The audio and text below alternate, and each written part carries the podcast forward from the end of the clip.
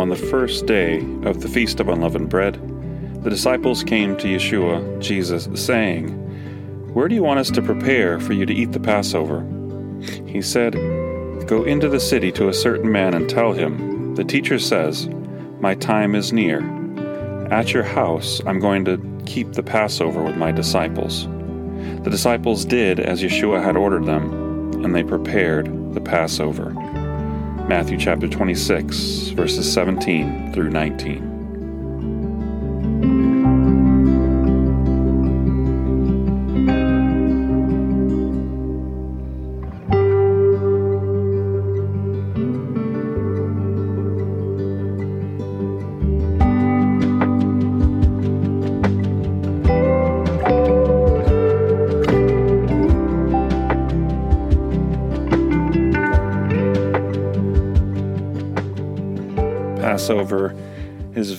Quickly approaching. It's the time of year when we do a lot of reflection, a lot of internal and external cleansing, and preparation for this remembrance of the Exodus from Egypt. Friends, welcome to Messiah and Life. Today we're going to talk about Pesach, Passover, and we're going to talk about how we should really take a posture of gratitude as we go through the Passover Seder, as we celebrate the season of Pesach, as we remember the events that surrounded the life of Messiah and what that means for all of us who have confessed faith in Him and are trusting Him as Lord and Savior. So today we'll look at this beautiful feast, this time of family, of friends, this time of remembrance and looking forward. So when we look at the calendar of biblical feast, Passover and tabernacles are two of the overshadowing themes of the New Testament faith. Clearly, Passover begins the season, and tabernacles concludes the season. Pesach or Passover is the time of deliverance and salvation, not only historically through uh, the Lord, the blood of the Lamb in Egypt, but also through 2,000 years ago, the deliverance and salvation through Messiah, Yeshua Jesus the Lamb of God who takes away the sins of the world. And then in Sukkot and Tabernacles, we see a type of the kingdom of God and the result of the salvific work of the Messiah as he brings together people from every tribe, every tongue, every nation. And we see that in Revelation 7, verse 9, a celebration, which is the uh, beautiful final feast of ingathering, which we not only celebrate as as tabernacles, as Sukkot, but also as the marriage feast of the Lamb. And we see that so beautifully depicted as the redeemed of humanity stand before the Lamb and before the throne, dressed in white robes, waving the lulav, waving the sign of victory, the palm branch. Each year at our congregational Seder, we have visitors who attend the Passover Seder and Tabernacles. Of the two, Pesach, uh, Passover, is more overwhelming. When they come in and they sit down, those who are unfamiliar with Pesach are faced with a booklet called the Haggadah, a Seder plate uh, with strange looking stuff on it. What does it mean? We have bowls. Wait a minute, that bowl is a little cloudy over there. What's that for? We have strange blessings. We have song, pouring our wine or juice for the people sitting next to us, and of course, matzah, unleavened bread. Yet, if you were to follow those who are familiar with the event, the event, you will very quickly discover that there's an order and a purpose and a story that is being told. Excuse me. Because, of course, that's what Seder means order. The Seder opens with the beautiful lighting of candles, the singing of the order of the service, of the Seder itself. There's usually a song to settle people and the sanctification, the Kedusha of the day, the day when we remember Zecher Litziat Mitzrayim. The Seder, far from being this supernatural event that you only the super spiritual can experience, is the telling of a story. It's a uh, really a living sermon. It's an illustrated sermon that we partake of. We taste, we touch, we hear, we smell, we see. And it's prompted by the questions of our sons, of our daughters. We involve the smallest among us, the future for us. And most certainly, we deal with questions prompted in our own hearts. Why is this night different from all other nights? It's been my experience over the excuse me, um, it's been my experience over the years of leading public seders that participants in the seder, especially uh, in the Christian church, become so focused on finding Yeshua, finding Jesus in the Passover, that they forget to find themselves in the story of the Passover, the story of the Exodus. I can assure you, obviously, the Messiah is not lost, therefore, he's in no need of being found. And he certainly is there, and it becomes quite obvious as we partake, as we uh, as we meditate on the experience itself. This very profound and moving evening that we, where we are gathered around the Seder table, and we are gathered as generations. And as we partake of each of the elements and we sing and we meditate and pray on the experiences we're going through it, in that reflection, what we might have missed while we were sitting there will come back to us. So it shouldn't really be an experience of focusing on gathering information to enhance New Testament understanding. But during the Seder, during the experience of Pesach, we find that our mood and our emotions are stirred. We symbolically wash our hands. We taste our tears with these, the, the most simple hors d'oeuvre of parsley. We taste the bondage, the bitterness of bondage with the maror. We consume unleavened bread, matzah. We hear the story. We sing of our deliverance, and we remember that we were slaves, but we are now free. And the matzah itself begins as the bread of affliction, but ends as the bread of freedom. So we move from brokenness and bondage to gratitude to wholeness. And this is recognized in one of the most beautiful and poignant parts of the Seder, Dayenu. This section of the Magid, this section of the story known as Dayenu, is a remembrance of the exodus from Egypt, the giving of the Torah, the entry into the promised land.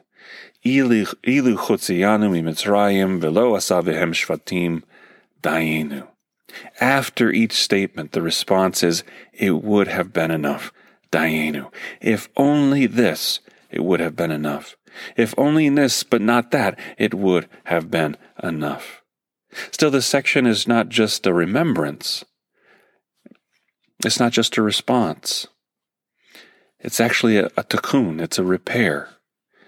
It's a repair inside of us, inside of our hearts. The whole evening stirs us to remember. It stirs us to repair what we have forgotten in the last year, perhaps. That we were slaves and now we are free. We were in bondage and now we are liberated. We went from a place of affliction to a place of freedom. When we consider the Dayenu, we first notice a similarity of structure. There are 15 parts of the Pesach Seder. There are 15 steps up to the Holy Temple where the Levites would stand to sing praise to the Lord, and there are 15 statements to the Dayenu. So Dayenu is actually seen as a series of praises. Excuse me. A series of praises, remembering and giving thanks to the Lord for his kindness to his people on that journey from bondage to freedom. It's a journey that was not just in a moment, but it's a journey that continues over a lifetime. As we continually are set free from that which causes us fear, pain, anxiety, sorrow, shame, as we move from that which restricts us to He who liberates us. The Talmud recognizes something extraordinary about Dayenu. It would have been enough. And how it should stir us to gratitude. In Malachi 3 verse 10, that might be a different uh, in your in the Christian version of the Bible. But mine here is Malachi 3 verse 10. It says, Bring all of the tithes into the storehouse, and let there be food in my house. And please prove me in this, says the Lord of hosts, whether I do not open for you the window of the heavens and shall pour out for you boundless blessing. In uh, Tractate Ta'anit 9a, the sages translate, and shall pour out for you boundless blessing. Ad bli dai, ad bli dai, excuse me, until your lips, they say that this is translated until your lips are exhausted through saying, enough, enough. The root of Dayenu, Dai, means enough. Yet the sages see not only the Lord's promise of blessing, but our response in gratitude, thanksgiving, and praise. He wants to pour so much out for us that we're exhausted from saying thank you. We're exhausted from saying it would have been enough. That's His grace and His mercy that continually pours out. When we sing Dayenu, we're repairing our ingratitude. When we recall from the Torah that we learn that Israel, after the Exodus, very quickly entered into a condition of ingratitude. They weren't grateful for the many blessings that the Lord gave to them. They complained. So, where they complained, we give thanks. We need to be mindful of that, that where we are tempted, where we are inclined to complain, that rather we need to give thanks. And that is the purpose behind Dayenu. Not just the remembrance, but the rectification, the correction, the tikkun of what is in our heart that needs to be changed. Friends, we recognize that each step in this journey of redemption is a miracle.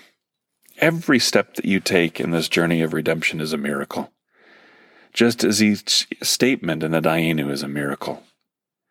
So, why gratitude? Excuse me. We return again to the Haggadah, the text, the story of the Exodus. And we read this We were slaves to Pharaoh in Egypt. But the Lord our God took us out from there with a mighty hand and an outstretched arm. Had not the Holy One, blessed be He, taken our heart, taken our fathers out from Egypt, and our hearts out from Egypt, then we, our children, and our children's children, would have remained enslaved to Pharaoh in Egypt. We were slaves, but now we are free. When Israel departed Egypt, the Egyptians gave them gold, silver, but the Lord gave them even greater gifts, just as He bestows upon us even greater gifts. And the question would be, why? I'm going to read from Deuteronomy chapter 15, beginning in verse 12. If your fellow Hebrew, a man or woman, is sold to you and serves you six years, then in the seventh year you are to set him free when you set him free, you are not to send him out empty handed. You are to surely provide for him from your flock and your threshing floor and winepress. As the Lord your God has blessed you, you are to give to him. You will remember that you were a slave in the land of Egypt, and the Lord your God redeemed you. Therefore, I am commanding you this thing today. We learn a great deal from our own deliverance, from how the Lord directed Israel to treat former slaves, those who are being set free, those who are no longer serving us for whatever purpose. And not only that, those who have been set free within the broader community. They were to supply them with what they needed in order to restore their dignity, so that they would not leave them free but impoverished. Dayenu recognizes 15 gifts that the Lord gave Israel, each of which would have been enough. The Apostle Paul reminds us of free people in Messiah Yeshua, and my God shall fill all your need according to his riches and glory in Messiah Yeshua. Further, Paul writes this in 1 Corinthians 5 7 through 8. Therefore, cleanse out the old leaven, so that you are a new lump, as you are unleavened. He's using leaven, chametz, here as a type of, of archetype of sin. For also Messiah, our Passover, was slaughtered for us. So then let us celebrate the festival. let us celebrate the festival, not with old leaven, not as we once were, nor with the leaven of evil and wickedness, not as we might be inclined to be, but with the unleavened bread of sincerity and truth, having been renewed and filled by the Holy Spirit. This is how we celebrate Pesach now.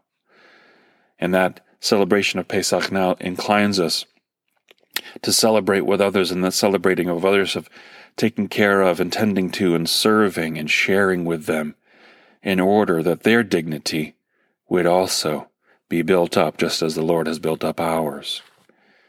Messiah has delivered us, his blood has cleansed us, and he breathed on us to receive the Holy Spirit. And the Holy Spirit is really an endowment that gifts us to work with dignity, to work with dignity and Messiah for his kingdom. Think about that. We were once in bondage to sin. We once did things that we are terribly ashamed of that that led to destruction not only in our own lives but the lives of others. How on earth could we serve a king so marvelous, so glorious, so gracious, so kind?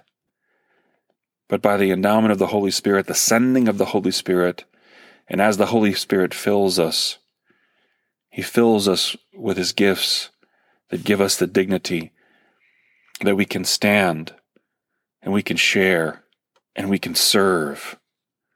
And once we're free and established, excuse me, once we're free and once we're established in the person of Messiah, we are not to despise those with whom we were held in bondage or those who held us in bondage.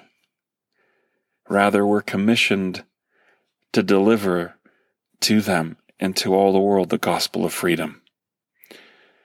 See, when we're grateful and rejoice before Him in glad song, we are able to receive the message of Pesach, the message of Passover, and impart that message to others. We were slaves to Pharaoh in Egypt, but now we are free. I was a slave to sin, a sin in my own wicked, wayward heart, but now I've been renewed, I've been set free, I've been given a new heart, a new spirit, a new life. We were slaves, but now we are free. It is for freedom that Christ Messiah has set you free. Where the Spirit of the Lord is, there is freedom.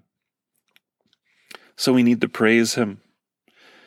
Not because everything is perfect, because He's worthy to receive our praise. So let us praise Him for our freedom. Thank Him for our freedom, for the gifts that He's given to us, for the many, many blessings, and say this year with great sincerity, the depths from our from the depths of our heart, sincerity and gratitude, Dayenu, Dayenu, Dayenu, as even the smallest grace that we receive from the Lord would have been enough.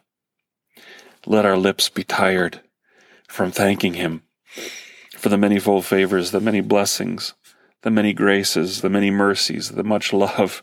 Let our lips be exhausted from praise, not exhausted from waywardness and sin. Let us give thanks to the Lord for he is good.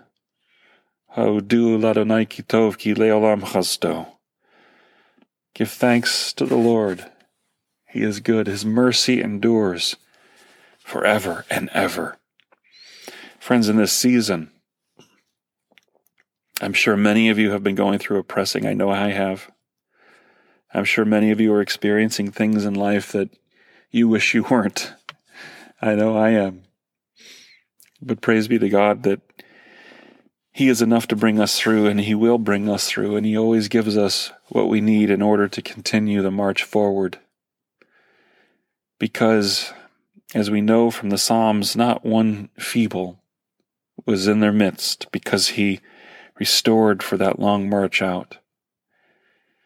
And now that He has filled us with the Holy Spirit, He has given us the renewal, the, the, the, the strength, the vigor to march. But now it's not to an unknown destination. Now we're, we're marching towards tabernacles, towards Sukkot, towards the kingdom of God and the realization of redemptive history, of world history, of human history. And along that way, we're reaching those who have been suffering under the weight of sin and bondage. And we give them hope through the message of the gospel of Messiah, Yeshua Jesus. So, friends, let this season, let this time, let this festival be the beginning of a new season as we celebrate Pesach, we celebrate Bikkurim, first fruits. We, we count the Omer. We move towards Shavuos, the remembrance of the outpouring of the Holy Spirit in Acts chapter 2, Pentecost, the Feast of Weeks. And then we move into that season of anticipation of Yom Teruah, Rosh Hashanah, the Feast of Trumpets, to Yom Kippur, the Days of Atonement, and ultimately to that beautiful day, that glorious day. That glorious day when we will stand before Him in celebration and praise and say, Now it truly is enough. Thanks be to God.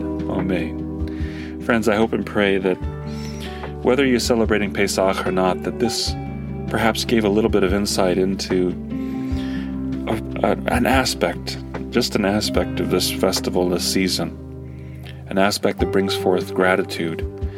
So if you're celebrating the resurrection of the Messiah, do so with gratitude and awe at His mercy and His grace and His love and the power to resurrect and change that the darkness could not overcome he who is the light of the world. Hallelujah.